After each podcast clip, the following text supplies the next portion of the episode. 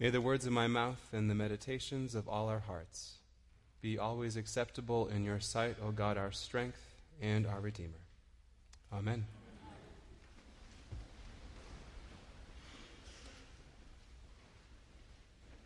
It will always hurt to fall.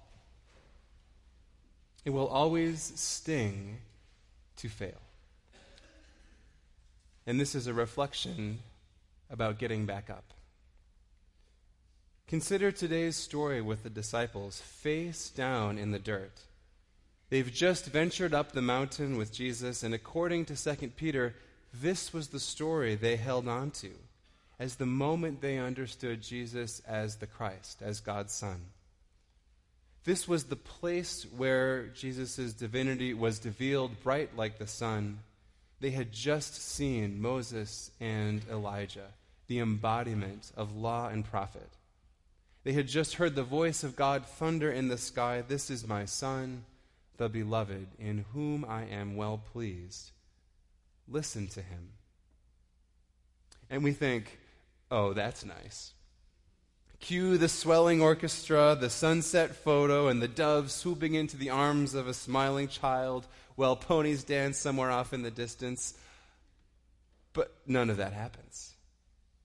What really happens is the disciples hit the ground, scared out of their wits. They thought God was a terrifying power, like the all consuming fire Moses encountered on Sinai. They had read their Micah. And yet, the newly revealed Messiah shows them a completely different side of God's majesty. In Matthew's telling of the same story, Jesus comes over to them and he places a hand on their shoulder and he says, Get up. Do not be afraid. Patrick Wilson writes, This is the way that God comes into the world not simply the brilliant cloud of mystery, but also a human hand upon the shoulder. And the words, Do not be afraid. Indeed, God comes to us quietly, gently, that we may draw near and not be afraid. God's glory is majestic and so far beyond our capacity to receive it that we can take just as much of God's glory as a human hand can hold. The disciples testify then to what they have seen, which is that God in Christ lays a hand on their shoulder and says, Get up and do not be afraid. And that's what I want to talk about this morning. The loving act of helping someone else, that's important. And surely there will be times in our lives when God calls us to do that. But God is God, and we are not. And in today's gospel, I don't know about you, but I'm with the disciples face down in the dirt, scared and hurting. Falling hurts. Failure so often leads to shame, and when I fall, I'm not always sure I will have the courage to get back up again. I wonder if it's easier to be the person who has some semblance of functionality. The hero, right, who flies home at a moment's notice, puts a hand on the shoulder and says, Do not be afraid get up. That act is really kind, and please do that when your friend or family calls in a crisis. But in some ways, the harder task is actually rising out of our own failure and despair and pain. It will always hurt to fall. It will always sting to fail. And this is about getting back up. Because God loves you and God needs you specifically and especially in a very broken world. As Anne said last night, the world is not okay right now. And God needs each and every one of us, specifically and especially. If you think about it from the disciples' perspective, it makes sense that Peter wanted to build some tents and camp for a time that holy mountain was quiet and beautiful, and I can just see the vista and the clouds and the wispy, you know, trees and, you know, antelopes gazelling off into the distance. And it, I'm sure it was fantastic. Who wouldn't want it to stay? Because they knew what was waiting for them back down there. They knew there were people who were he- needing healing, and there were people who were squabbling, and there were stumbling blocks, and then there was the cross. They knew all that. Why wouldn't they have wanted to stay on the mountain? But back on the mountain, Jesus sings a work song, not kumbaya. He has holy tasks for them and for us. Get up and do not be afraid, he says. And there's something to notice in his order of operations.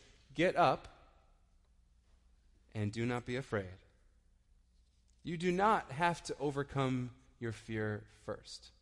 In fact, you probably can't. The first thing Jesus asks you to do is to get back up. And then slowly and painfully, and through God's grace, you find something inside yourself to face your particular challenges one more time.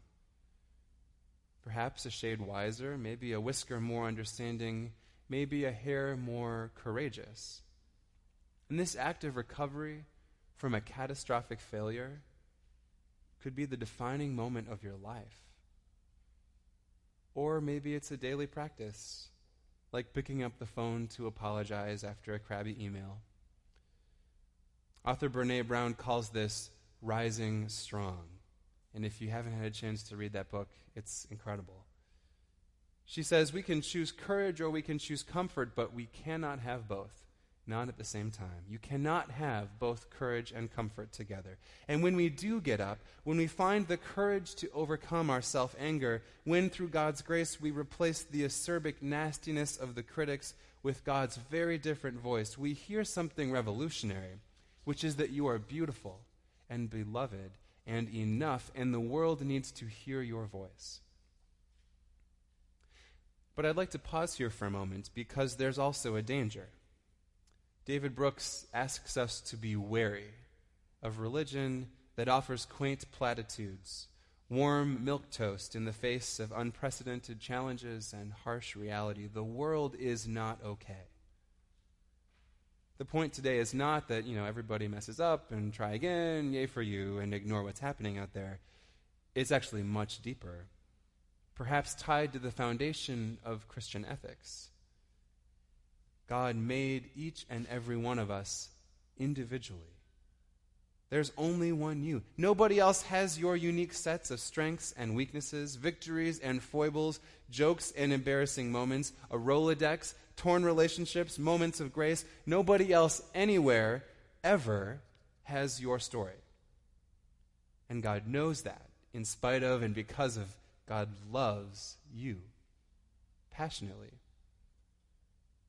We recall that beautiful prayer Almighty God, to whom all hearts are open, all desires known, and from whom no secrets are hid. That's the Christian hope, really, Emmanuel. God with us in the mess. Jesus knows our story is real as bread and tears, religious politics, and love. God knows our story too. And through amazing grace, God loves us through it all.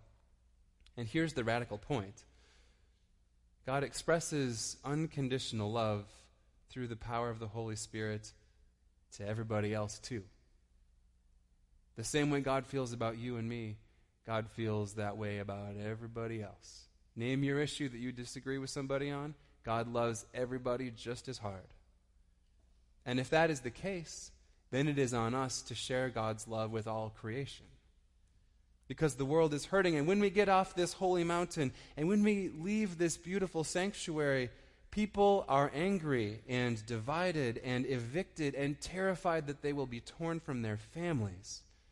Yet God so loved the world that he sent his son Jesus to show us a way of love, which is unconditional and world changing and powerful.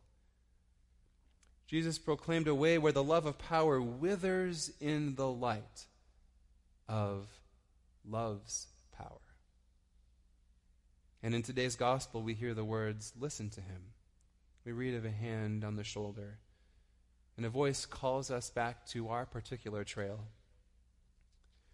Barbara Brown Taylor says, Things get scary before they get holy. Indeed, we have been given holy work to do, and nobody else can do it like you can. When God blesses us with grace within ourselves, it's a little bit easier to show that to someone else too. And as I've been thinking about that, I think there's something in that self forgiveness that is the relationship between rising strong ourselves and being the hand of Christ on someone else's shoulder. Because when you know that struggle, you can say the most powerful words. In the face of your own guilt and shame, you can say, I get it. I've been there too. And that changes you, and it changes the person you're having a conversation with. We've all fallen short of the glory of God in unique and formative ways. I've got a list. I bet you do. Maybe you crashed and burned in school, and junior year really was as hard as everyone said. So you can connect with a kid who's stressed about grades in college. Maybe you epically failed at work, and now you can make your organization better. You can be the hand on the shoulder of a colleague and say, It gets better. You've got this. I've been there too. Maybe you said things you wish you could take away, but you cannot. And still, God's grace was present in that relationship when it was restored or not. You can be shaped by your past, but you need not be defined by it. Even today, you can make your family stronger and better.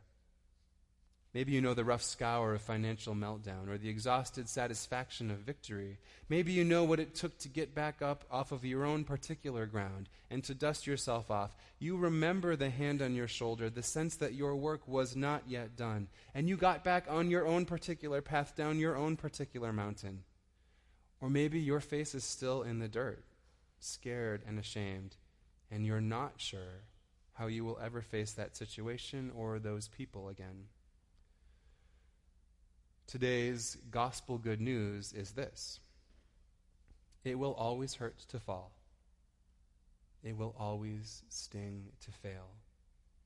And yet, Jesus puts a hand on your shoulder and on mine because God loves you and God has specific work for you to do, and for me too. So get up and do not be afraid. Through many dangers, toils, and snares, I have already come. Tis grace hath brought me safe thus far and grace will lead me home.